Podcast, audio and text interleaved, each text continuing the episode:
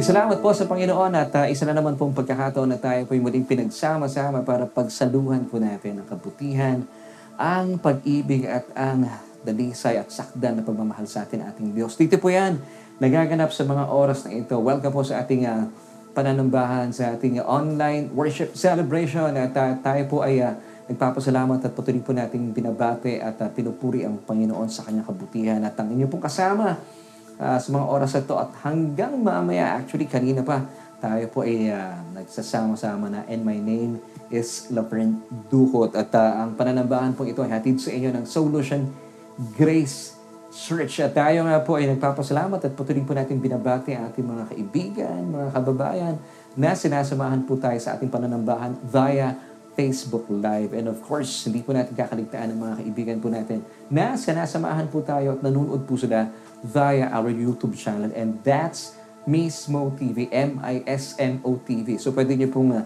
ipagsabi ang mga informations na ito at uh, sila din po ay uh, maka-jamming po natin, makasama po natin, na uh, sama-sama po tayo at sabay-sabay po tayo magbigay ng luwalhati at pagsamba sa ating Panginoon. And of course, ang ating pakikinig ng uh, salita ng Diyos na maghatid po sa atin sa isang nananaga na kapahayagan at uh, mapagyaman po ating pananampalataya. At syempre din po binabati po natin lahat ng ating mga kaibigan, mga kababayan na nakikinig via uh, ating uh, broadcast sa Spotify and Apple Podcast. So sa mga nagtatanong, pwede ba kami makapakinig po dyan? Yes, it's for free. Just uh, search for Solution Grace Church. At yan po ang ilan sa mga bago nating platforms na pwede nyo po ipagsabi ipagkalat. Sige lang po at uh, i-share niyo po sa inyong mga kaibigan na meron po tayong pananambahan every Sunday morning. Pero ito po ay lapat po sa inyong uh, panahon. Kung hindi po kayo pwede na umaga, pwede pa kami mapakinggan sa hapon. At uh, o kaya naman gusto niyo po lang ay uh, nakarelax po kayo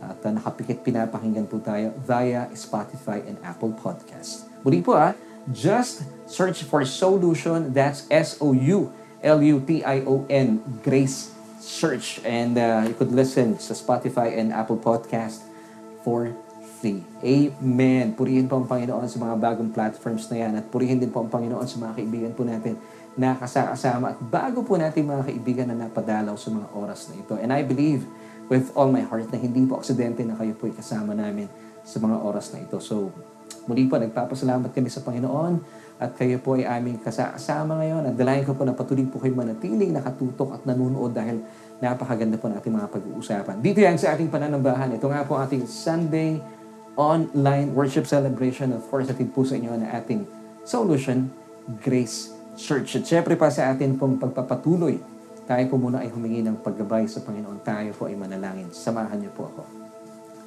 Aming Diyos at Ama makapangyarihan sa lahat, maraming maraming salamat po sa isa na namang pagkakataon at panahon na kami po ay muli yung pinagsama-sama para magkaroon po ng pagkakaisa sa aming diwa, magpuri, sumamba at magbigay po ng luwalhati sa iyong kabutihan, pag-ibig at saktan na pagmamahal. At gayon din ang aming Diyos, aming Ama, patuloy mo pong gamitin ang pagkakataon ito para mabuksan po ang aming isipan, patuloy po mapagyaman ang aming kamalayan sa iyong nananaga ng kapahayagan ng iyong ibanghelyo, mga tinapos na gawa ng aming Panginoon Heso Kristo na sabiang may kinalaman po sa aming buhay at pamumuhay sa araw-araw. Salamat Ama sa kapatid na ito na siya pong nag, uh, nag, naglaan na kanyang oras at panahon para kami po ay samahan para uh, amin pong uh, yakapin at damhin ang iyong nananaga ng pag-ibig at ang iyong mapagpalayang biyaya.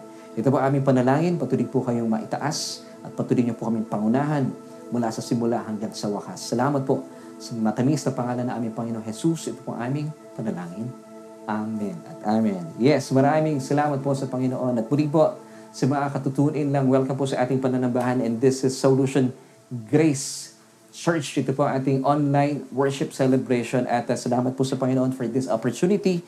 At muli po, ako po bumati. Ako po ang inyong kasama at makakasama mula pa kanina actually hanggang mamaya And uh, my name is Laverne Duhot. At uh, binabati po natin lahat ng ating mga churchmates. Naku, kumusta na po kayo? Talagang miss na miss na po namin ang bawat isa. At uh, bagaman hindi pa po tayo pinapahintulutan na magkaroon po ng on-site worship celebration ay uh, salamat sa Panginoon for this technology na talagang hindi po mapipigilan ang ating mga puso para ika hindi tayo magsama-sama at patuloy po natin papurihan at bigyan po ng luwalhati ang kanyang kabutihan. At syempre pa, kapagyaman po tayo sa nananaganang kapahayagan ng kanyang biyaya. At uh, ngayon din po, binabati po natin ating mga kaibigan, mga first time.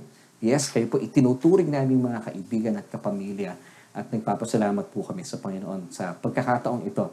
At uh, naniniwala po ako muli na hindi po nagkataon na kayo po ay uh, nakakasama namin sa ngayon dahil kayo po ay, ay nilagay ng Diyos sa oras na ito. Kayo po ay, um, ika nga, eh, nakakasama namin dahil meron pong dahilan ng Diyos para mapakinggan nyo ang kanyang nananaga ng kapahayagan, ang kanyang ibanghelyo, ang kanyang mapagpalayang biyaya. So muli po sa mga kaibigan po natin, saan man po kayong bahagi ng uh, panig ng uh, daigdig, ang amin pong pagbati ay good morning, good afternoon, and good evening. At syempre po sa buong uh, mga kababayan po natin sa Pilipinas at sa buong Mega Manila, ang amin pong pagbati ay good morning dahil tayo po napapanood sa ating pananambahan via Facebook Live every morning at 11. So maraming maraming salamat po for joining us. At pag-uusapan po natin, gaya po na aking paanyaya kanina, may kinalaman po sa buhay at pamumuhay po natin. At ang atin pong um, title ng ating pag-uusapan, How to Experience God's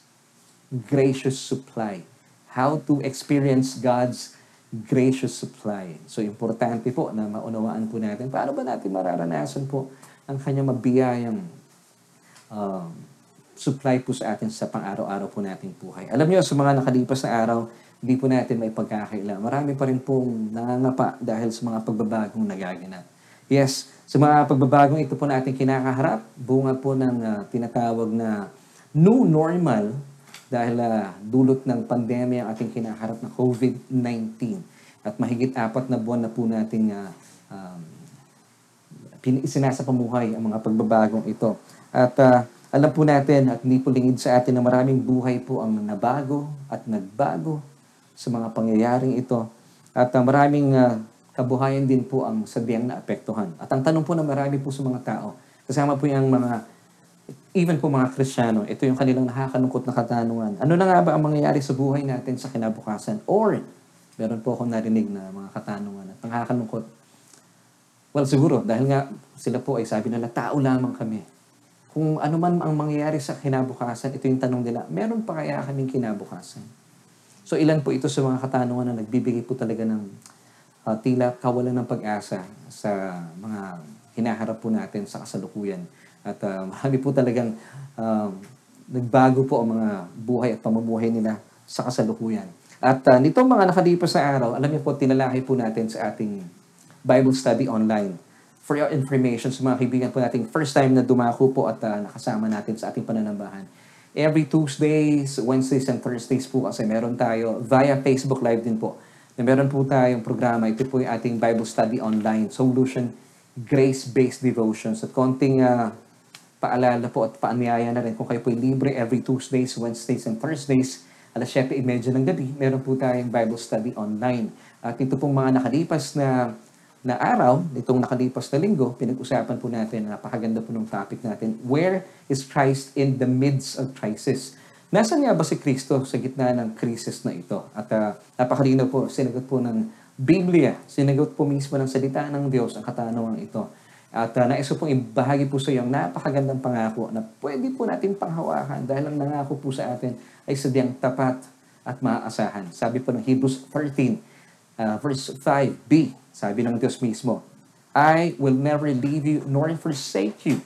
Kaya naman, pwede pa rin po natin panghawakan yung sinasabi po ng susunod na talata in verse 6, still with the chapter 13 of Hebrews. Ayon po sa talatang ito. So, so we may boldly say, or In other words, we may confidently say, The Lord is my helper. I will not fear. What can man do to me? So, i-underline niyo po yung word na man dito. Pwede yung palitan na Satan or COVID-19 or pandemic. So, pwede yung sabihin, So we may boldly say, The Lord is my helper. I will not fear.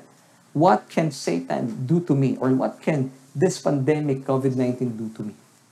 Amen. Ang atin pong helper ang ating Diyos because He will never leave us nor forsake us. So pwede niyo pong palitan yan at uh, patuloy po nating bigkasin. Napaka-importante po. Meron pong kapangyarihan na ating salita. Tayo po mga mana ng palataya. Remember, tayo po mga tumanggap kay Kristo bilang mga ating sariling Panginoon at tagapagligtas. We are kings and priests. Tayo po ang mga hari, di ba? Nagsasalita at lahat po ng kanilang mga sinasabi na pangyayari. Ito po yung ah, sistema kung paano po mag-operate ang pananampalataya through speaking. Amen. So malaking bagay po yung ating sinasabi. Siyempre pa, kung ano po yung sinasabi natin, naman dapat ng ating isipan. So, importante, bilang mga mananampalataya, sabi nga po Romans chapter 12 verse 2, Do not be conformed to this world, but be conf- uh, be uh, transformed by the renewing of the mind. So paano po magkakaroon ng renewing of the mind? Sa pakikinig at pakikinig ng salita ng Diyos. That we may prove what is that good, acceptable, and the perfect will of God. So importante po pala na tayo po, bilang mga mana ng palataya, nagkakaroon tayong tinatawag na yung transformation, mind transformation. Nagkakaroon tayo ng pagbabago ng isipan. Ito po ay sa pakikinig at pakikinig. At syempre pa, yung kung ano po yung agos ng mundo, hindi natin sinasabayan.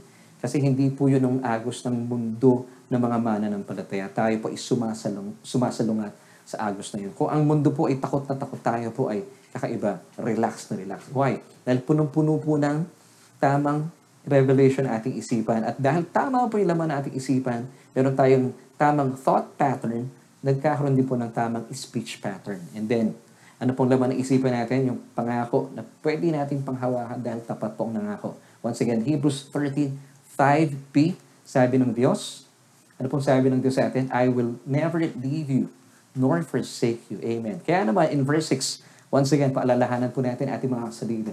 So we may boldly say, The Lord is my helper. Come on, church.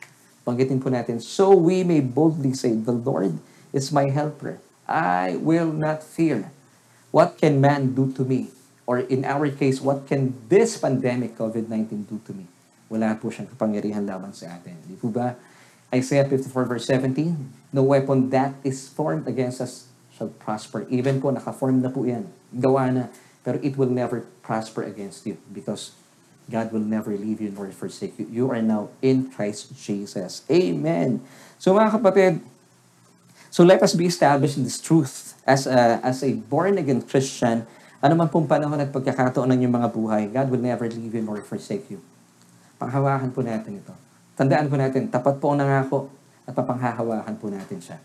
Amen. At ang bottom line, mahal na mahal po kayo ng Diyos. Amen. So, ano mo pong pagkakataon at panahon ng iyong buhay, mapanghahawakan po natin ito. Dahil sabiang hindi po kayo iiwanan at pababayaan ng Diyos. Alam niyo kung bakit? Since po nung tinanggap niyo si Kristo at kinilala niyo siya bilang iyong Panginoon at tagapagligtas, meron pong napaka phenomenal event that happened sa inyong mga espiritu. Remember, nagkaroon po ng tinatawag na regeneration or born-again experience. Regeneration, ito po yung tawag ng mga theologians. It's an act of God, yes, Diyos pong kumilos, where a spiritually dead person is made alive through the in Christ through the Holy Spirit. So, ibig sabihin, yung banal na espiritu ng Diyos, siya po ay nananahan at sabihang mananahan sa iyong espiritu. So, mapanghahawakan po natin hindi po kayo iiwanan ng Diyos. He will never leave you nor forsake you. Now, ano po yung pwede natin panghawakan? John chapter 14, verse 16, na ang banal na spirito sa ilalim po ng bagong kasunduan ng Diyos, sa ilalim po ng new covenant, hindi po siya lilisan sa inyong espiritu. Siya po ay nananahan at mananahan magpakailanman. Basahin po natin para meron tayong matibay na pinangahawakan na talata. John chapter 14, verse 16. And I will pray the Father, and He will give you another helper that He may abide or He may stay. The word abide po is stay with you forever. So take note of this word, helper. Sa iba pong version, it's comforter. Ano po ibig sabihin po nito sa wikang Griego? Basahin po natin muna yung talata. Sabi ni Jesus, And I will pray the Father, and He will give you another helper. In Greek, it means parakletos. Ano po ibig sabihin ng parakletos? It's alongside helper. Hindi po kayo iiwanan. Nandyan po siya. Kasi kasama nyo. And advocate comforter. Sa mga panahon kayo po ay nandulupaypay, aaliwin ka ng banal na spirito. Sa mga panahon kayo po ay nalilito, nandyan po siya para kayo po ay bigyan ng katugunan sa inyong mga kalituhan. Sa mga panahon na kayo po ay kinakailangan pong magdesisyon sa isang mabigat na na dapat pong uh, pagpapasyang gagawin. Nandyan po siya para tulungan ka at the same time aliwin. Bakit? Siya po ay helper, comforter. Sa wikang Griego, parakletos, alongside helper. Nandito po siya. Hindi po siya aalis. He is your advocate comforter. Sa mga panahon na lulupay-pay po kayo, nandyan po siya. You have to be conscious about it. Eh, hindi ko nararamdaman, Brother Laverne eh. Spirito po siya. We walk by faith, not by sight, not by feelings, mga kapatid. Kasama po natin ang banal na spirito. We walk by faith. Hindi po kinakailangan kinikilabutan ka para sabihin mo, nandito ang Holy Spirit. Hindi po. Hindi po siya nararamdaman. Siya po ay kaugnay, nakikipag-ugnayan sa atin sa pamamagitan ng pananampalataya. Remember, believers, we walk by faith, not by sight or by feelings. Hindi po tayo nabubuhay sa ating mga nararamdaman o nakikita. We walk by faith. Amen. So dito po, ay nariyan ang banal na Espiritu para tulungan ka sa mga panahon ng lulupaypay para ikaw ay bigyan ng kaaliwan. John chapter 14 verse 26. Napakaganda pa pong paalaala. Kapag kayo po may mga uh, mabibigat na pagkapasyang kinakailangan gawin, meron po siyang inilalaan na, para, na paraan para kayo po'y kanyang aliwin. Ano po ito? Alamin po natin. It's found in John chapter 14 verse 26. But the Helper, the Holy Spirit, whom the Father will send in my name, He will teach you all things and bring to your remembrance all things that I said to you. Huwag po nating kakaligtaan na ang nagsasalita po dito walang iba. Mismo ang ating Panginoong Heso Kristo. Wow, grabe. So ano pong kapahayagan o revelation po ang uh, makikita po natin in this verse, John chapter 14 verse 26. Ano po sa tingin niyo yung naisin po ipahatid sa atin ng talatang ito? Alam niyo, ang gusto po ng Panginoong Jesus sa atin, He wants us to be conscious that the Holy Spirit of God is in us. Is indwelling us and He will never leave you nor forsake you. Amen. Totoo po yan. And in times of trouble and in times of crisis like this, mga kapatid, pwede po rin yung tanongin ng banal na spirito. Pwede po kayo makipag-ugnayan sa Kanya. Pwede niyo po siyang kausapin. At uh, tanungin po natin siya, anong pwede kong gawin, banal na spirito? Ano ang desisyon na dapat ko po isakatuparan para hindi ako magkamali? Question, meron nagtanong nito before, bakit ko naman kailangan tanungin ng banal na spirito? Well, let's go back to John 14.26, yung last part po nito. Sabi po ni Jesus, He will teach you all things and bring to your remembrance all things that I said to you. So take note kapatid. This is good news.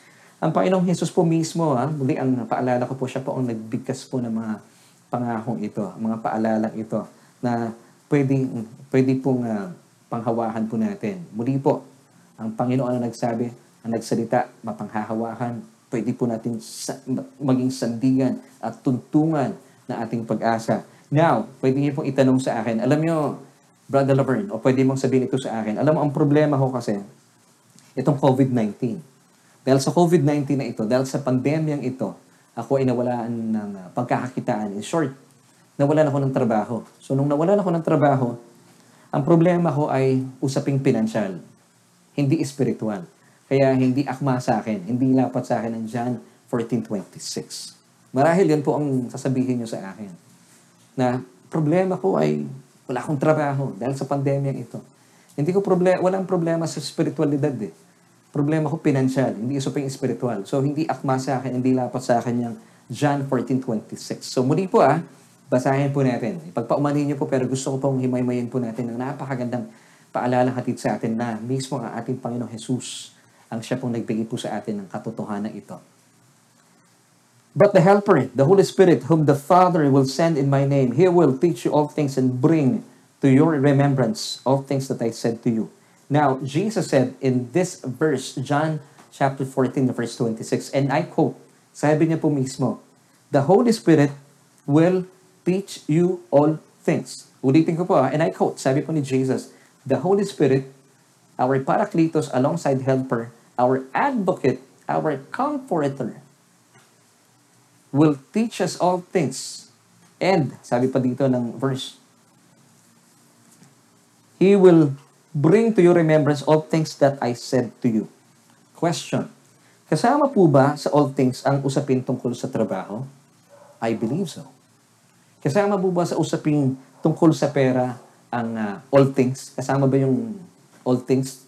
Pasok ba doon yung usaping pera? I believe it's included. So, ibig sabihin, pwede po tayo magtanong sa banal na spirito tungkol po sa mga problemang ito. Yung bang problema natin sa pambayad ng tuition fee, kasama po kaya ito? I believe with all my heart. Kasi sabi, The Holy Spirit, sabi ni Jesus, will teach you all things. Kasama po yun eh. Ah, mga pambayad ng renta sa bahay. I think. Ng mga bills. Kasama rin po yan.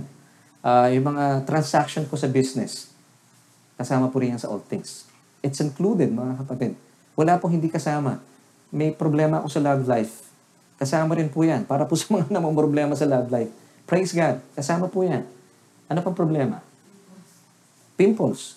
Kasama rin yan, mga kapatid. Galing ng Diyos. Alam niyo po kung bakit? Ang mindset kasi ng mga tao, akala nila, pag pinag-usapan ng Diyos, meron lang siya kinalaman sa usaping espiritual. Hindi po.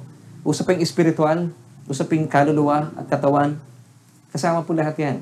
Kung sa tingin mo, ano yung mahalaga sa'yo, mahalaga din po sa Diyos yan. May mga pagkakataon siguro na problema mo, maliit sa sabihin ng ibang tao sa'yo, ano ka ba naman, napakalit na problema yan, pinoproblema mo. Ganun po yung tao. Pero sa Diyos, this is good news. Kung sa tingin mo, malaking bagay sa'yo yan, importante po sa Diyos yan. Alam mo kung bakit? Kasi importante po kayo sa Diyos. Kung may problema po kayo sa pambayad ng tuition fee, importante po sa Diyos yan. He will teach you all things. May problema po kayo sa love life, sabi ng ibang tao, maliit na bagay. Malaking bagay po sa inyo yan. Malaking bagay din po sa Diyos yan. It matters to Him. Why? Because mahal po kayo ng Diyos.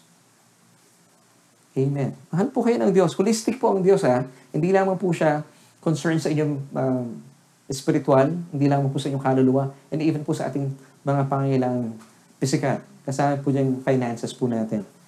Lahat po, sadyang mahal na mahal po kayo ng Diyos.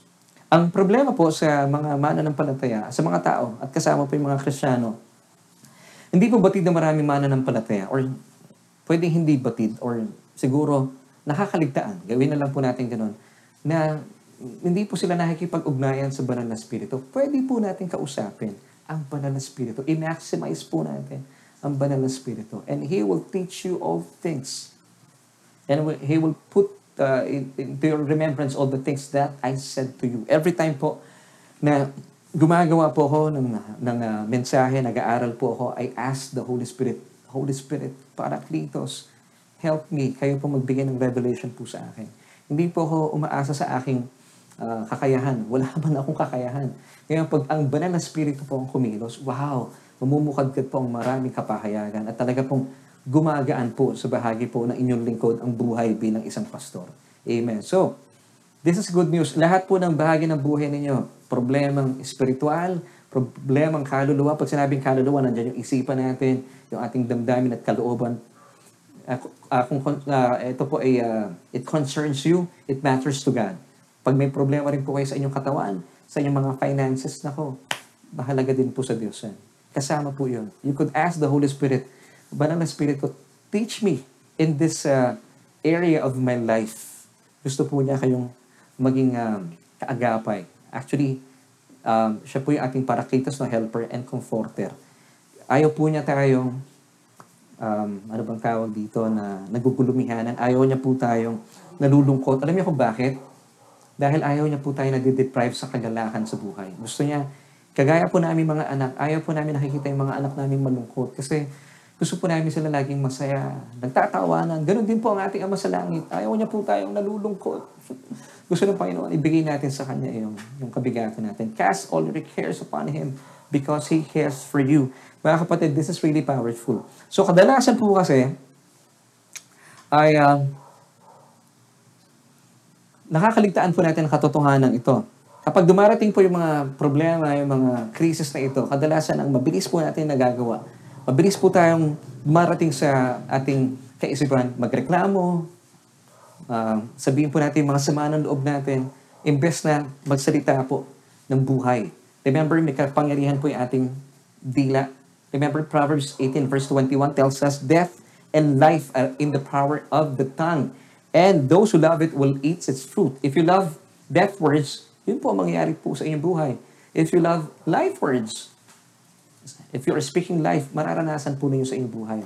Di po ba? Kasi po, ang pananampalataya, it, nag-ooperate po ito by speaking. Halimbawa, ang, uh, sa labas ng inyong mga bahay, umaaraw whether you believe it or not, umaaraw po yan. Dahil po yan ang ginagawa ng Diyos. Ngayon, kung hindi po kayo naniniwalang sumisinag ang mainit na araw, hindi po maapektuhan yung araw sa labas. Now, kung naniniwala po kayo, for speaking, yes, umaaraw. Yun pong inyong, yun pong inyong mga salita ay uh, nag-i-inline doon sa katotohanan. So, na, napapakinabangan po ninyo yung katotohanan ng sinag ng araw. So, tayo po, we speak life, we believe that the Lord will never leave you nor forsake you. Instead of telling yourself na ano ba namang klaseng buhay ito pag nararanasan po natin yung crisis, di ba? Kadalasan mabilis po tayo magbigay ng mga reklamo po natin. Instead of doing uh, those things, kapag feel mo, gusto mo magsalita ng reklamo, kagatin mo na lang yung dila mo. And then sabi mo, Lord, I believe you will never leave me nor forsake me. Or, marami po mga passages sa Biblia, Psalm 91 verse 2. Sabihin mo sa Diyos, Lord, you are my refuge and my fortress. My God, in you I will trust. Or sabihin mo, kapag meron pong problema dumarating sa buhay mo, crisis, grace, grace to it. Grace, race onto this mountain. Yung mountain po kasi sa Biblia, it's a picture of problem. So sabihin natin, biyaya, biyaya. Panginoon, salamat sa iyong biyaya. Speak life, mga kapatid. So may power po ang ating mga dila. Speak life. Kung hindi po tayo sanay, isanay po natin. Kasi talaga ang mga ang mga Pilipino particular, di pa tayo ang uh, ating mga bukang bibig. Ako nung bata ako talaga eh. Pag uh, nagugulat ako or may mga may mga bagay talagang uh, namamangha ako ang uh, bukang bibig ko nung araw eh. Patay kang bata ka. Di ba? Death words po yun. Ba't hindi natin sabihin, buhay kang bata ka? Or pag na, natutuwa naman tayo, uh, namamangha ka rin ang uh, aming expression ng mga panahon ko. Alam ko, yung mga kasing idaran ko ay uh, nauunawaan ko. Ano yung sinasabi natin nung araw? Patay tayo dyan. Ba't hindi natin baliktarin? Buhay tayo dyan. Ano pa ba yung mga negative natin? Yari ka. Yari ka dyan. Hindi po. You're blessed. Ako'y pinagpala. Hindi tayo sanay doon. Kaya po kailangan po nating i-unlearn yung mga dati nating nakagawian. Kasi ito yung ating thought pattern. Pero kapag nabago po yung ating thought pattern, magkakaroon po ng pagbabago din sa ating speech pattern. So, you have to be established. Sabi po ng Hebrews 13.5b na God will never leave me nor forsake me. So you have to be conscious. Ibig sabihin, kahit saan ako pumunta, kasama ko ang Diyos. Amen. Dahil ang banal na spirito po ay nananahan at mananahan magpakailan po. Magpakailan man sa iyong, sa iyong spirito. Kaya naman, sabi natin, di ba, in Hebrews 13 verse 6, So we may boldly say, we have this confidence, we say that the Lord is my helper. I will not fear. What can man do to me? What can this pandemic do to me? What can this crisis do to me? Mga kapatid, this is speaking lies. So isanay po natin ating mga bibig. Sasabayin po natin, nakasmile pa tayo. Di ba? Naalala niyo po ang, ang uh, uh, I think it's in 1 Peter chapter 5, verse 8, Your adversary, the devil, walks about uh, like a roaring lion. So para daw po siyang uh, roaring lion, seeking whom he may devour. So ibig sabihin, hindi pala lahat ng tao, hindi pala lahat ng Kristiyano ay devourable. So hinahanap pa niya eh. Your adversary, the devil, walks about like uh, uh, like a roaring lion. So it ay uh, medyo naninindak siya, seeking whom he may devour. So sino pala yung devourable? Sa Tagalog, sino yung pwedeng siluin? Alam niyo kung sino? Kasi pag tinignan yung verse before that, cast all your cares upon him because he cares for you. Now, sino po yung devourable. Yung po mga laging nag-aalala, yung mga warrior, yung mga taong laging natatakot. Ngayon, ang Diablo po kasi, hindi po niya nababasa isipan natin. Ang nababasa niya yung, yung, yung ating facial expression. Now, minsan po hindi nahirap ang Diablo basahin ang facial expression mo. Magsalita ka lang, alam na niya eh. Di ba? So, dapat strategic din po tayo. Meron tayong problema, oh, may, may crisis. Gusto-gusto mong sabihin, huwag mo papahalata sa mukha mo kasi ang problema natin mga Kristiyano, hindi na po nahihirapan ng Diablo, hindi na niya kailangan ng facial expression. Sinasabi na natin. Pero hindi, minsan, minsan no, yung facial expression mo, ganda po gawin natin para po matutuhan natin. Minsan malungkot yung facial expression mo, pero sanayin mo yung sarili mo. Bigkasin mo, Psalm 91 verse 2, I will say of the Lord, You are my refuge and my fortress, my God, in Him I will trust. So sabihin mo yon. And I will, sabi mo, I believe that God will never leave me nor forsake me. Amen. So dito po, kapag nakita ng Diablo na medyo warrior ka, ikaw ay devourable. Pero sino po yung mga hindi devourable? Sila po mga naglalagak na kanilang alalahanin sa Panginoon. Bakit po natin nilalagak ang ating alalahanin sa ating Panginoon? Alam niyo sabi ng verse 4, Because He cares for you. Doon pa lang, panalo na tayo eh. So gusto ng Panginoon, akuin niya yung kabigatan natin sa buhay. Amen. So instead po na maging reklamador po tayo, sanayin po natin ating mga bibig ang ating isipan. Sabihin natin, Lord, thank you for this opportunity. Or speak life. I will say of the Lord, He is my refuge and my fortress. My God, in Him I will trust. Sanayin po natin ang mga talatang ito. Buksan po natin ang ating isipan sa katotohanan ito. At ah, bago nga pala tayo magtuloy-tuloy, alam nyo, marami po mga mananampalataya sa ngayon ang, nadidisgrasya sa buhay or nagiging sanhi para sila po isuduin ng Diablo. Alam mo kung bakit? Meron po magandang paalala sa atin ng Hebrews 13.5, yung kabuuan. Kasi pangkaraniwan, kabisado po ng maraming tao yung B, yung I will never leave you nor forsake you. Pero meron, meron po magandang paalala sa atin ang may akda ng, ng aklat na ito. Hebrews 13.5. Basahin ko po sa inyo in Amplified Version para hindi po tayo pwedeng siduin ng Diablo at maintindihan po natin, ah, ito pala dapat ang mindset ng isang mananampalataya. Dapat ito yung tinatayuan natin bilang mga pinagpala na ng Diyos dahil kay Kristo. So basahin po natin in Amplified Version, Hebrews 13, verse 5. Let your character, your moral essence, your inner nature be free from the love of money. Shun greed, be financially ethical, being content with what you have. For he has said, I will never, under any circumstances, desert you, nor give you up, nor leave you without support. Nor will I, in any degree, leave you helpless, nor will I forsake you or let you down or relax my hold on you. Assuredly not.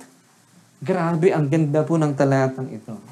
So, ang mga tao po sa ngayon, ang mga mananampalataya, kaya po tayo nanlulupay-pay. Alam niyo kung bakit? Meron tayong wrong believing.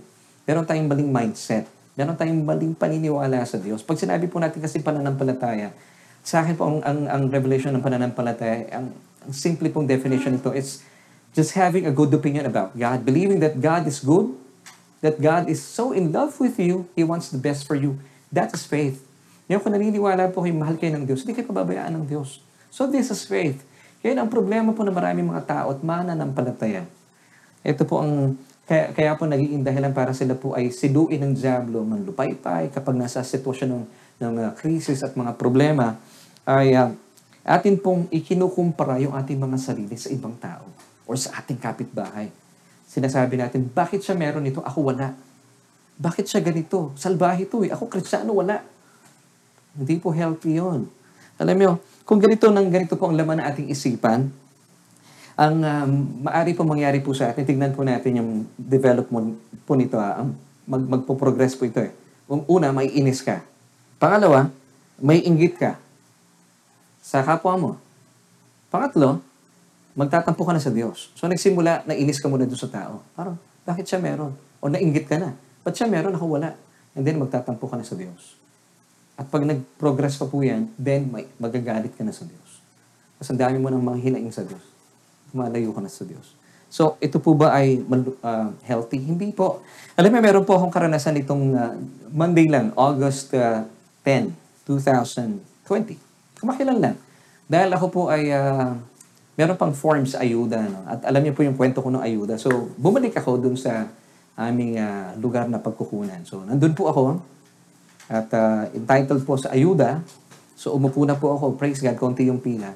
Nung umupo na po ako doon, uh, sabi sa akin nung isa sa mga nagbabantay doon, pirmahan ko daw po yung, yung aking dalang papel, lagay ko yung pangalan. So, nilagay ko naman yung uh, date, August 10, 2020. And then, binigay ko na sa kanya. Sabi niya sa akin, uh, Sir, lagyan niyo pa po ng amount, 16,000. So, nilagyan ko naman. So, binigay ko sa kanya, Sir, pirmahan niyo. Sabi ko, hindi ko pwedeng pirmahan, wala pa po kayong binibigay. Hindi po basta, pirma nyo lang. So to make the long story short, habang yung katabi ko po dito sa aking uh, kanang bahagi, sinasabi niya doon sa kausap niya sa DSWD, nakatanggap na siya. Hindi lang isang beses, dalawang beses, ako po ni isa wala. So, na- naisip ko, naisip ko bigla, ito biglang uh, lumabas sa isip ko, naku, buti pa siya, meron, ako wala. Ngayon, nagkakaroon siya ng problema dahil sabi ng DSWD, nasa yung papel mo, pero ba't natanggap mo na dalawa? So, naisip ko lang, naku, buti pa siya, meron, ako wala. Ngayon, pagdating sa akin, uh, to make the long story short again, wala pa po yung, wala akong natanggap talaga hanggang sa papauwi na po ako. And then yung papel ko, iniiwan sa kanila. Sabi ko sa kanila, kasi may pirma na po ng pangalan ko yun at saka yung worth na ayuda na 16,000. wala akong natanggap. Sabi ko, pwede po bang pakiburan nyo yung pangalan ko? At yung, yung ah, amount na 16,000. Sabi nila, hindi, okay na yan. Sabi ko, hindi po. Tinayuan ko yun. Bawal po yan. Masama yan. So maayos po ako nakipag-ugnayan sa kanya. Ayaw nila. Sabi ko, hindi po. Ma- Masama yan. I-audit niyo po yan. Wala naman ako natanggap. So, na, na, na, nagtagumpay ako. Sabi ko, burahin niyo po yung pangalan ko. Mali po yan. Hindi ako umalis doon hanggat hindi nila binubura yung pangalan ko. Medyo nagtagal kami ng kaunti. Burahin niyo po iyan. Hindi po yan tama. Kasi pag nakita po ng iba yon na nakapirma ako, may natanggap akong 16,000, ibig sabihin, eh hindi naman totoo. Mas, ma- mali po yun, hindi po ba? So, ang nangyari, umuwi po ako, of course, hindi ko po nakuha yung sinasabi nilang ayuda na 16,000. Ngayon, pwede akong manlupay-pay, di po ba? Kung ihahalin tulad ko yung sarili ko dito sa katabi ko. Siya may 16,000, ako wala. Ngayon, praise God, dahil sa kabutihan po ng Diyos, and eh, every time po na alam mo na ano man po yung natatanggap mong biyaya o ayuda mula sa langit, ito po ay biyaya, undeserved favor. Naniniwala po ako kasi I'm uh, uh, established on this truth that God will never leave me in order forsake me. Why? Because naniniwala po ako mahal tayo ng Diyos. Mahal ako ng Diyos. At praise God, I thank the Lord for my family. Salamat sa aking misis, kay Mami Jo, at sa aking mga anak, na hindi po sila nagde-demand ng ayuda sa gobyerno. Malawak pong isipan nila doon. At uh, on my part, as the, the head of the family, bilang ama ng tahanan, eh, hindi po ako na pressure, hindi ako na stress. Pinaliwanag ko po sa kanila mga pangyayari. Of course, hindi natin pwedeng kontrolin kung ano mga, mga kaganapan sa palipaligid natin. Hindi natin maintindihan kung nasaan man yung aking ayuda, pero ang mahalaga po dito ay uh, hindi ako nakipag-away at wala pong pressure sa aming bahay, believing na alam ko po, God will never leave me nor forsake me. And I also believe that God will never leave my family nor forsake my family because mahal niya po ang aking pamilya. Kung mahal kong pamilya ko, mas lalong mahal na mahal ng Diyos ang ating mga pamilya. Amen. So masaya po kami. At uh, alam po namin na kontento kami, nabubuhay kami sa biyaya. At hindi po kami nagugutom. Praise God. May pangangailangan ba si Brother Laverne ng pamilya niya? Opo. Meron po. Kasi tao din po tayo. Pero ang uh, pinahawakan po natin, God will never leave me nor forsake me. Amen. So kadalasan po, ang uh, mga mananampalataya, mga tao, dumaranas po ng uh, kaya humihirap ang pamumuhay ay sa kadahilanan tayo po ay nagpapadala o nagpapatangay sa agos ng uh, reklamo ng buhay. Di ba sabi po ng Romans chapter 12 verse 2 that do not be conformed to this world but be transformed. So kung ang takbo po ng isip ng mundo pa ganyan, dapat po tayo pabaliktad. Ang mga tao po kasi pag hindi tayo nagkaroon ng uh, transformation, hindi po natin malalaman yung ano yung wasto, ano yung uh, um, katanggap-tanggap, at yung sakdal na kalooban ng Diyos. So, do not be conformed to the pressures of this world, but be transformed by the renewing of the mind. Kung ganito po ang takbo ng isipan ng mundo, baliktad po tayo. Mag-counterflow po tayo. Ngayon, huwag po kayong mag-alala. God will never leave you nor forsake you. Amen. Alam niyo, meron po isa napakagandang tagpo sa kwentong ito na gusto ko pong ibahagi sa inyo. It's found in 2 Kings chapter 4 verses 1 until 7. Basahin ko po muna sa inyo ang napakagandang tagpong ito at uh, tayo po bilang mga mananampalataya, marahil dumadaan po kayo sa isang napakatinding pagsubok. Marami mga alalahanin sa buhay, uh, paano ko babayaran to, paano ko babayaran yon, paano ko mamumuhay sa araw-araw at uh, parang pagod na pagod na ako. Isa pong tagpo sa buhay ni uh, Propeta Eliseo at ng isang byuda. It's uh, found once again in 2 Kings chapter 4 verses 1 until 7. So basahin po natin. And I pray, pakinggan niyo po mabuti dahil meron po tayong makukuhang napakagandang kapahayagan mula po sa Diyos sa tagpong ito. Simulan po natin sa verse 1. So, uh, a certain woman of the wives of the sons of the prophets cried out to Elisha, saying, Your servant, my husband, is dead, and you know that your servant feared the Lord, and the creditor is coming to take my two sons to be his slaves. Alam mo, ang uh, medyo hindi po kagandahan sa umpisang kwentong ito. Meron pong isang byuda na, yung byudang ito, yung asawa niya ay uh, estudyante ni Eliseo. Ngayon, ibinibigay po ng byuda yung pressure kay Eliseo.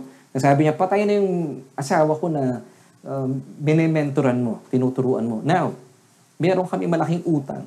Tulungan mo kami. Binibigay niya yung bigat kay Eliseo. Yan sabi niya, kung hindi namin mababayaran yung napakala, napakalaking utang namin, even yung, yung creditor pupunta sa aming tahanan at yung aking dalawang anak ay gagawin niyang mga slaves.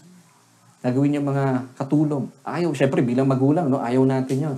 So dito po, makita natin, at siguro dala na rin po ng ah, pag-aalala, nasa gitna ng krisis si ah, yung ale, yung byuda, eh talaga namang syempre, mabigat naman. Kukunin yung dalawang mong anak, baon ka sa utang. Nagmamakaawa siya kay Eliseo, pero ang medyo hindi po talagang mabigat po sa part ni, ano, ni, ni Eliseo, binibigay yung pressure sa kanya. Now, may pressure, may crisis. Paano po kaya ito kinaharap ni Eliseo? Paano pong, paano pong wisdom ang binigay sa kanya ng Diyos? Ano yung wisdom na ibinigay sa kanya? Tuloy po natin kwento. Ah, mula sa verse 2 until 7, basahin po natin. So Elisha said to her, What shall I do for you? Tell me what do you have in the house? Take note, sabi ni Elisha, What do you have in the house? And she said, Your maidservant has nothing in the house but a jar of oil. Verse 3 Then he said, Go, borrow vessels from everywhere, from all your neighbor, neighbors, empty vessels. Do not gather just a few. So sabi niya, manghiram ka. Huwag konti ah. Madami. And then verse 4, And when you have come in, you shall shut the door behind you and your sons. Then pour it in all those vessels and set aside the full ones. Verse 5, So she went from him and shut the door behind her and her sons, who brought the vessels to her. And she poured it out. Verse 6, Now it came to pass, when the vessels were full, that she said to her son, Bring me another vessel. And she said, and he said, sa kanyang nanay, There is not another vessel. So the oil ceased. Then she came and told the man of God, Elisha, and he said, Go, sell the oil and pay your debt, and you and your sons live on the rest. Alam niyo po, pag ang Diyos ang kumilos, ano, hindi lamang po niya sinasagot yung panalangin mo, He over-answers yung iyong pangangailangan. Now to Him who is able to do exceedingly abundantly above all. Halimbawa, ito yung all mo. Nilalagpasan po niya yun. And now unto Him, now unto Him who is able to do exceedingly abundantly above all that we ask or think. Now, according to the power that works in us. Dito po sa kwentong ito, balikan ko lang po, ibinigay, binigay po nung, nung byuda yung pressure kay, kay Eliseo. Pero ang ganda po ng ang disposition ni Eliseo, believing na sa kanya po ang Diyos at napakaganda po ng tanong niya doon sa babae. What do you have? What do you have? Anong meron ka? Hindi po niya pinressure yung babae na, hindi, dapat nako, hindi ka makakabayad, dapat meron kang ganito, dapat may ganyan ka, dapat meron kang 10 keys to do, 7 ways to do this. Hindi po. Sabi ni Elisha, what do you have? In verse 2, gusto kong basahin uli ah. So Elisha said to her in 2 Kings chapter 4, What shall I do for you? Tell me, what do you have in the house? Sabi anong meron ka? Mga kapatid, sa krisis pong kinakaharap natin sa ngayon, God is also asking you, what do you have? Hindi po siya nagde-demand na kung ano-ano. You have to do this five keys for you to be successful. Ten ways for you to be blessed. Wala pong ganun. Sabi ng Diyos sa atin, Anak, what do you have? Naalala ko lang po yung Exodus chapter 4, verse 2. Ito rin po yung tinanong ng Diyos kay Moses eh. Sabi ng Diyos kay Moses, what do you have? Sabi niya, meron lang akong tungkod. So kung ano yung meron ka, okay na yan. Gagamitin ko yan. Naalala niyo po yung kwento natin, kung kayo po yung nakasabay natin sa ating um, uh, Solution Grace-Based Devotions. Ano man po yung maliit, kapag binigay natin sa Panginoon, lumalago at lumalaki. In John chapter 6, ito pong nakalipas nating uh, episode sa Solution. Di ba? Sabi nung uh, ni Andrew na natagpuan po niya na meron pong meron silang krisis na kailangan po nila magpakain sa halos labing limang libong katao. Pero naganap po siya kung sinong may pagkain. At nagtagpuan po niya yung isang little boy o yung lad. Anong meron yung lad? May baon po siya. Limang tinapay at dalawang maliliit na isda. Ano pong ginawa ni Jesus? Tinanggap po niya. And then nagreklamo po ba siya sa Diyos? Sabi niya, Oh God, bakit ito lang? Hindi po. Tinanggap po niya yun. And then He gave thanks. So what do you have? Sabi po muli, let's go back to the kwento. What do you have? Sabi po dito once again ni uh, Elisha, What do you have? Sabi po ng babae, yung maid servant says nothing in the house. Wala ako eh. Wala akong kahit ano. Meron lang ako jar of oil. So okay na yan, sabi ni Elisha. So ang gawin mo ngayon, manghiram ka ng mga vessels. Huwag ka unti ah, damihan mo. And now, to make the long story short, ginamit po ng Diyos kung anong meron siya. At sinunod po niya yung sinabi ni Elisha. And then, tuloy-tuloy po, sila po yung nahiram ng marami at uh, nalagyan po ito ng oil, yung mga vessels na ito. Ngayon, kailan po tumigil yung oil? Nung ubus na po yung vessels. So mga kapatid, this is good news. Ang supply po ng Diyos in God's economy, sa kanyang kingdom, hindi po nauubos ang kanyang supply. Wow, talaga naman po umaapaw po ito ng umaapaw. Ngayon, kailan po ito tumitigil? Kapag sabi mo, Lord, it's okay na. Naalala niyo pa rin po yung kwento in John chapter 6 verse 11, yung ating topic last Thursday. Di ba? Yung mga kalalakihan, limang libo, pinakain po ni Jesus. Ipagpalagay natin, meron pang limang libo mga kababaihan at mga bata. Sabi po nung iba bang bahagi ng uh, John chapter 6 verse 11, they ate as much as they wanted. This is God's economy, mga kapatid. This is God's kingdom. Sa Diyos po ang kanyang supply umaapaw, hindi po natitigil yan. Sino po ang tumitigil? Tayo lang.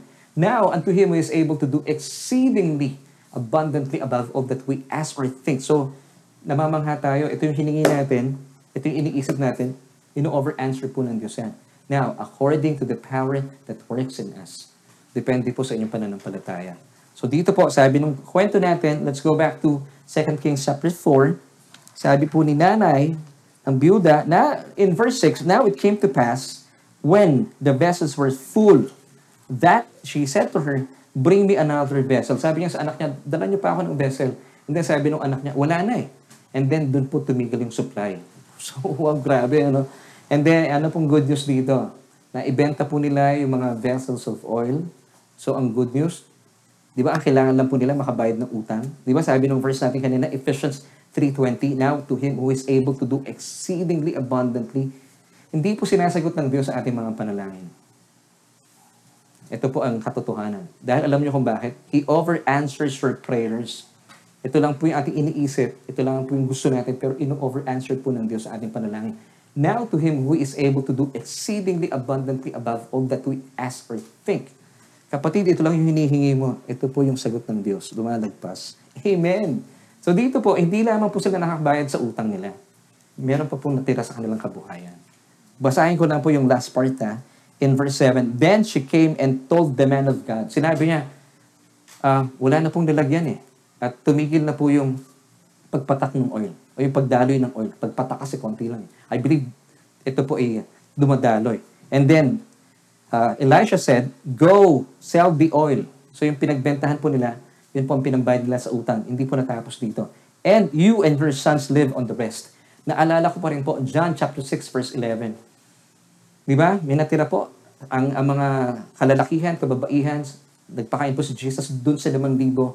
They ate as much as they wanted. And then pagbasa mo sa verses 8 until 9 ng uh, John chapter 6, meron pa pong natirang labing dalawang baskets. So, ang ekonomiya po ng Diyos overflowing dahil ang puso po ng Diyos magbigay, na magbigay, na magbigay, na magbigay hanggang sa ikaw ay mabusog, mabusog na mabusog, hanggang sa iyong tiyan ay maging mabintog, mabintog na mabintog.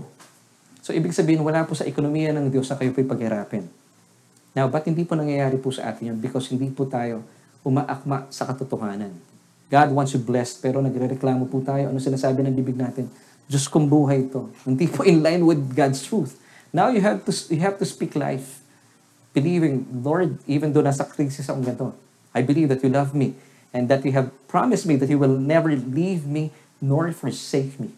Kaya nga po, you have this confidence. You may say that the Lord is my helper. I will not fear. What can man do to me? What can this crisis do to me? Wow, napakabuti ng Diyos. So take note ha, mga kapatid ha, muli po, in 2 Kings chapter 4, verses 1 till 7, in verse 7, it tells us, yung byuda po, hindi lamang po niya nabayaran yung utang. Meron pong natira para po sa kanilang kabuhayan. Wow! So nagsimula po ang mga mga, mga ang uh, problemang ito, tinapos po, sa isang, sa isang krisis, tinapos po niya at pinakita po ng Diyos ang kanyang kabutihan sa, sa biyudang ito. At ganun din po ang mangyayari po sa inyo. Alam niyo, meron na pong, gusto ko pong iwan po sa isang testimonya na po sa aming buhay sa ating programang Solution Grace-Based Devotions. Hindi po lingid sa ating mga kaibigan that uh, I think it was, uh, nagkaroon po ng pagbabago na natigil po yung ating season 1, uh, daglian po iyon, at nawala tayo sa Facebook Live, di po ba? And then, nung ah, panahong nahinto po tayo, wala po kaming gamit talaga para magsimula ng solution. Ano po ang ginawa namin? Diba kagaya po ng ah, akin pong uh, testimonya po sa inyo, kami po ay naniniwala kapag ang Diyos po ang nagpasimula, siya po ang bahala at siya pong mamamahala. So kami po ay namahinga lang. Hindi po kami nataranta. Even po si Mami Jo, ang aking mga anak, hindi po. Even po yung mga kasama namin sa SGC, yung mga uh, leaders po namin. Sabi, na, sabi nila, magbabalik tayo sa ere. Yes, to be honest, wala kaming gamit. Wala po kaming gamit. And then the Lord asked us, what do you have? Sabi ko po sa Diyos, sabi po namin, Lord, we have the message. Sabi ng Diyos, okay na yan. At meron po kami isang maliit na Sony camera. Okay na yan. Hindi po kagandahan, pero what do you have? Okay na yan. And then, Solution Grace-Based Devotion Season 2, nagsimula po tayo. At alam niyo po kung babalikan yung mga na, nauna po nating episode, ang dilim-dilim ko, sabi nila, ba't wala kang ilaw? Okay lang yon Pero unti-unti po, what do you have? Unti-unti po, nag-provide po ang Diyos. Meron po siyang ginamit. Nung una po, nanghiram po kami ng ilaw. And then, hindi pala hiram yun, binigay na po sa amin. We thank the Lord, of course, for hindi ko nababanggitin yung pangalan niya, itago na lang po natin sa pangalan na Mark at saka Pichi. At may nagpahiram din po sa amin ng laptop. Hindi ko nababanggitin yung pangalan. Uh, tago natin sa pangalan Sister Amiel. So sila po, ginamit ng Diyos. At isinilang po ang Solution Grace-Based Devotion Season 2. Now, the Lord asked us, what do you have? Kung anong meron po tayo, dun tayo magsimula. We have the Word at meron kami isang balik na camera. Pasok na po yun. Praise God! So mga kapatid, let me ask you, sa panahon po ng krisis sa ngayon, what do you have? Kasama mo ang Panginoon, di ba? At alam ko, meron pong ibinigay sa iyong talento ang Diyos, meron siyang, uh, meron kang kakayahan para ikaw ay umunlad sa buhay. What do you have? Gamitin mo yan. So bilang pagtatapos, ay uh, nais ko pong ibigay po sa inyo, huwag po kayong matakot mga kapatid. Huwag kayong malungkot dahil sa mga pagkakataon ito sa krisis na ito. Tandaan niyo po, kung ang kung ang, ang mga unbelievers hindi pinababayaan ng Diyos, lalo tigit ikaw, nasa ilalim ka ng bagong covenant, huwag ka matatakot. And He said to you, God said to you, panghawahan po natin to, I will never leave you nor forsake you. That's why we have this confident, we say this, that the Lord is my helper. Sabihin nga po natin, the Lord is my helper. I will not fear what man can do to me. What What can this pandemic do to me? What can this crisis do to me? Wala po siya magagawa. So dito po sa crisis na ito, never look at the vastness of the need. Huwag po natin tignan yung laki ng pangangailangan. Uh, or never also look to the scarcity of the resources. Lord, wala ako eh. No, no. Sabi ng Diyos, what do you have? Doon po tayo magsimula. Now, tingnan po natin sino yung ating resources. Sino po yung ating soul solution. Look unto heaven. Sino po ang biyaya ng Diyos? It's Jesus Himself. Amen. So, what do you have? Ano po meron kayo? Kung ano po meron kayo, gagamitin po ng Diyos yan. Six points bago po tayo matapos. Truth to remember. Number one, mula po sa pinag-usapan natin kanina. Be established that God will never leave you nor forsake you. Hebrews 13.5b. That's number one. Number two, be aware that the Holy Spirit is in you. Indwelling you. Forever. Hindi po siya alis sa inyo. John 14 verse 16. Number three, The Holy Spirit is your helper, your comforter, or parakletos. Hindi po siya alis, nandyan siya. In times of uh, nalulupay-pay ka, nalulungkot ka, aaliwin ka niya. Kapag nahihirapan ka magdesisyon, nandyan siya para tulungan ka. John 14, verse 26. Number 4, speak life. Yes, matutuhan po natin magsalita ng buhay. Magkaroon na po tayong pagbabago ng isipan. Ibahin na natin ating thought pattern para sumabi, sumabi po yung ating speech pattern. Speak life Proverbs 18 verse 21. Number 5, being content with what you have. Maging kontento po tayo kung ano meron tayo. Huwag mong ihalin tulad yung meron yung iba. Huwag mong sasabihin yun. Tigilan na po natin yun. Hindi po healthy yan. Kung anong meron ka, biyaya sa iyo ng Diyos yan. Hindi, hindi mo alam kung anong pinagdadaanan ng ibang tao. Minsan kasi nakikita lang natin yung maganda. So be content with what you have. Hebrews 13.5. And number 6, use what you have. Now, the question is, sabi po ng Diyos, what do you have? Sabi po ng Deuteronomy 8 verse 18, dito na po tayo magtatapos. And you shall remember the Lord your God, for it is He who gives you the power to get wealth, that He may establish His covenant, which He swore to your fathers as it is this day. Mga kapatid, lahat po na natatanggap po natin, you have to be established. Ito po ay biyaya. At kapag naintindihan po natin, ito po ay biyaya, grace, ibig sabihin, undeserved favor, hindi po natin pinagtrabahuhan, mas madali po ito. Na talaga namang naniniwala po tayo. Hindi ka lang pinagpala, magiging pagpapala pa rin po tayo. And remember, sabi po muli ng verse, It is God who gives us the power to get wealth. It is God who gives us the creativity to get wealth. It is God who gives us the ability to get wealth. Ano pong meron kayo ngayon? Mahusay po ba kayong magluto? What do you have? Luto, pwedeng ibenta. Or pwede ba kayong, may sasakyan po kayo, pwede kayong maghatid ng mga kung ano-ano. What do you have? Sasakyan, pwedeng gamitin ng Diyos yan. So, importante po ito. What do you have? Kayo po nakakaalam nun. So, sabihin po natin sa Panginoon, Lord, with what I have, binibigay ko po ito sa iyong mga kamay. Kayo na po ang bahala magpalago nito. At kaibigan, kapag nagtiwala po tayo, kung anong problema niyo po ito lang, lalagpasan po ng Diyos yon. Last verse for today. Gusto kong basahin po muli sa inyo, 2 Kings chapter 4, verse 7. Then, she came and told the man of God, Elisha. And Elisha said to that woman, dun sa byuda, Go, sell the oil and pay your debt, and you and your sons live on the best. Mga kapatid, kung ito lamang po ang problema nyo, wala pong problema sa Diyos yan. Lalagpasan niya yan. At kung yan lang pong problema nyo, higit pa dyan, ang, ang, ang, ang uh, sagot, katugunan na ibibigay po niya sa atin. Remember Ephesians chapter 3 verse 20, Now to Him who is able to do exceedingly abundantly above all that we ask or think, according to the power that works in us. Amen. Amen. So maraming maraming salamat po sa Panginoon sa kanyang napakagandang mensahe sa atin sa araw pong ito. So mga kapatid, once again, the Lord is asking you, what do you have? Salamat po at uh, ito po ang uh, ito po ang mga pamamaraan ng Diyos. How to experience God's gracious supply. You have to be belie- believing. Dapat po lagi tayong nananampalataya that God will never leave you nor forsake you. Amen. Mahal na mahal po kayo ng Diyos. At uh, tuloy-tuloy na po tayo sa pagkakataong ito at uh, ito po yung naisin po namin ibigay na paanyaya po sa atin. Marahil sa mga pagkakataon po ito at uh, batid naman po at hindi po lingid sa bawat isa sa atin. Sa mga pagbabagong naganap ay dahil po sa pandemya COVID-19, marami pong buhay ang nabago, nagbago at kabuhayan po ang talaga naman pong sobrang naapek- naapektuhan. Kapatid, naisin po ng Diyos na iligtas po kayo dito. Ang kaligtasan po na inilalaan po ng Diyos sa atin sa pamagitan po ng kanyang bugtong na anak. Hindi lamang po yung maligtas tayo sa ating kasalanan at magkaroon po ng bagong buhay. Of course, kasama po ito ng ating spiritualidad. Gusto din po ng Diyos, iligtas po yung ating isipan, yung ating kaluluwa, mula po sa mga maling kaisipan. At ganoon din po, hindi lang po siya natatapos doon. Even po yung ating pangangailangan sa ating kat pangangatawan, sa ating finances. Holistic po ang pagkilos ang kaligtasan po ng Diyos. Now, hindi po kayo ma- pwedeng iligtas ng Diyos kung hindi niyo po siya bibigyan ng pahintulot na kayo po ay iligtas niya o siya po ay pumasok sa inyong buhay. Hindi po niya gagawin yan dahil nire-respeto niya po kayo. Pero alam ko, nag, nagdesisyon na po kayo sa mga oras na ito na gusto mo maranasan isang buhay na ganap at kasiyasiya. Yes, kapatid, matagal na po kayo nihintay ng Diyos at meron po siyang paanyaya. Sabi po ng Romans 10 verse 9, that if you confess with your mouth the Lord Jesus Christ and believe in your heart that He was raised from the dead, you shall be saved. Yung pong kaligtasan dito, hindi lang po kaligtasan mula sa impyerno patungo ng langit.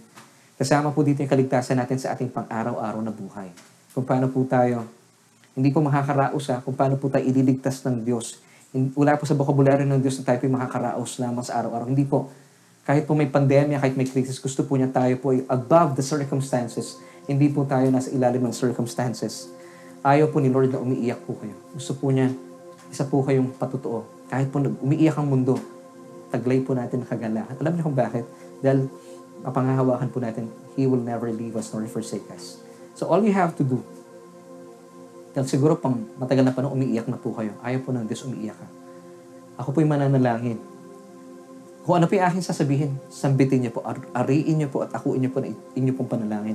Ito po ay panalangin ng pagtanggap sa ating Panginoon bilang yung tagapagligtas para matigil na po yung pag-iyak na yan. Ayaw po ng Diyos yan. Gusto po niya nahangiti po kayo. Amen. So tayo po yung mananalangin, ako po yung mananalangin. Sabayan niyo po yung aking mga bibig kasi. Let's pray.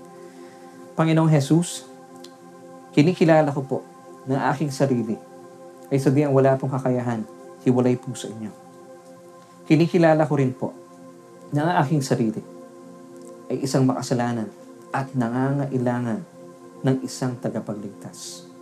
Salamat po dahil sa krus ng Kalbaryo, pinili mong magdusa at pagbayaran ang aking mga kasalanan sa pamamagitan ng iyong kamatayan. At kinikilala ko rin po na sa iyong muling pagkabuhay ay sadyang inaangkin ko ang katotohanan na ako'y pinatawad na at kinikilalang matuwid sa harapan ng Diyos. Salamat po, Panginoong Jesus, sa buhay na wala hanggan. At maraming salamat din po na aking pangalan ay nakasulat na sa aklat ng buhay. Amen. Sa pagkakataon pong ito, ako na lamang po mananalangin. Aming Diyos, aming Ama, napakadakila mo, Panginoon. Salamat po dahil ang puso mo para sa amin, ayaw niyo po kami nakikita umiiyak. Marami po sa aming mga kababayan ang nasa pandemya, nasa krisis na ito. Salamat po sa iyong napakagandang mensahe na naisin mo maranasan namin ang isang buhay at angkinin po namin ang iyong biyaya sa bawat araw. Naisin mo, Panginoon, na kami po'y iligtas at patuloy pong makikita po ng maraming tao ang iyong pagliligtas, ang katotohanan ng iyong pag-ibig at pagmamahal. O Diyos, nilayan ka po sa kapatid na ito na nanunood sa mga oras na ito. Marahil siya po'y umiiyak sa mahabang panahon, taglay po niya ang anumang takot at pangamba at kalungkutan dulot po ng pandemyang ito. Dinayan ko po na maging dahilan aming mga pinag-usapan na panghawakan po niya. Kasabihan, ikaw ay nagmamahal sa Kanya noon pa man. At uh, mapanghahawakan po ang iyong pangako that you will never leave Him nor forsake Him. Kaya naman meron po kaming confidence sa panghahawakan. At alam po namin na kayo po ang aming paraklitos, aming helper, na aming comforter sa panahon na kami po ay nagugulumihanan, nalilito, natatakot. Kayo po ay nandyan na aming banal na spirito bilang tagapagaliw. At kayo po ay naglalaan na aming kaligtasan sa aming pang-araw-araw na buhay.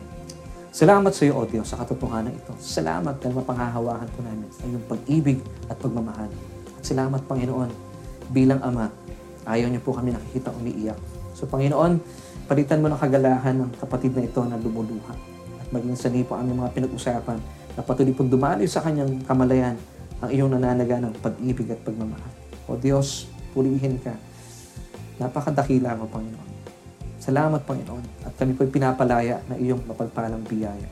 Ito po aming panalangin at pagpupugay sa pangalan ng aming Panginoong Jesus. Amen Amen.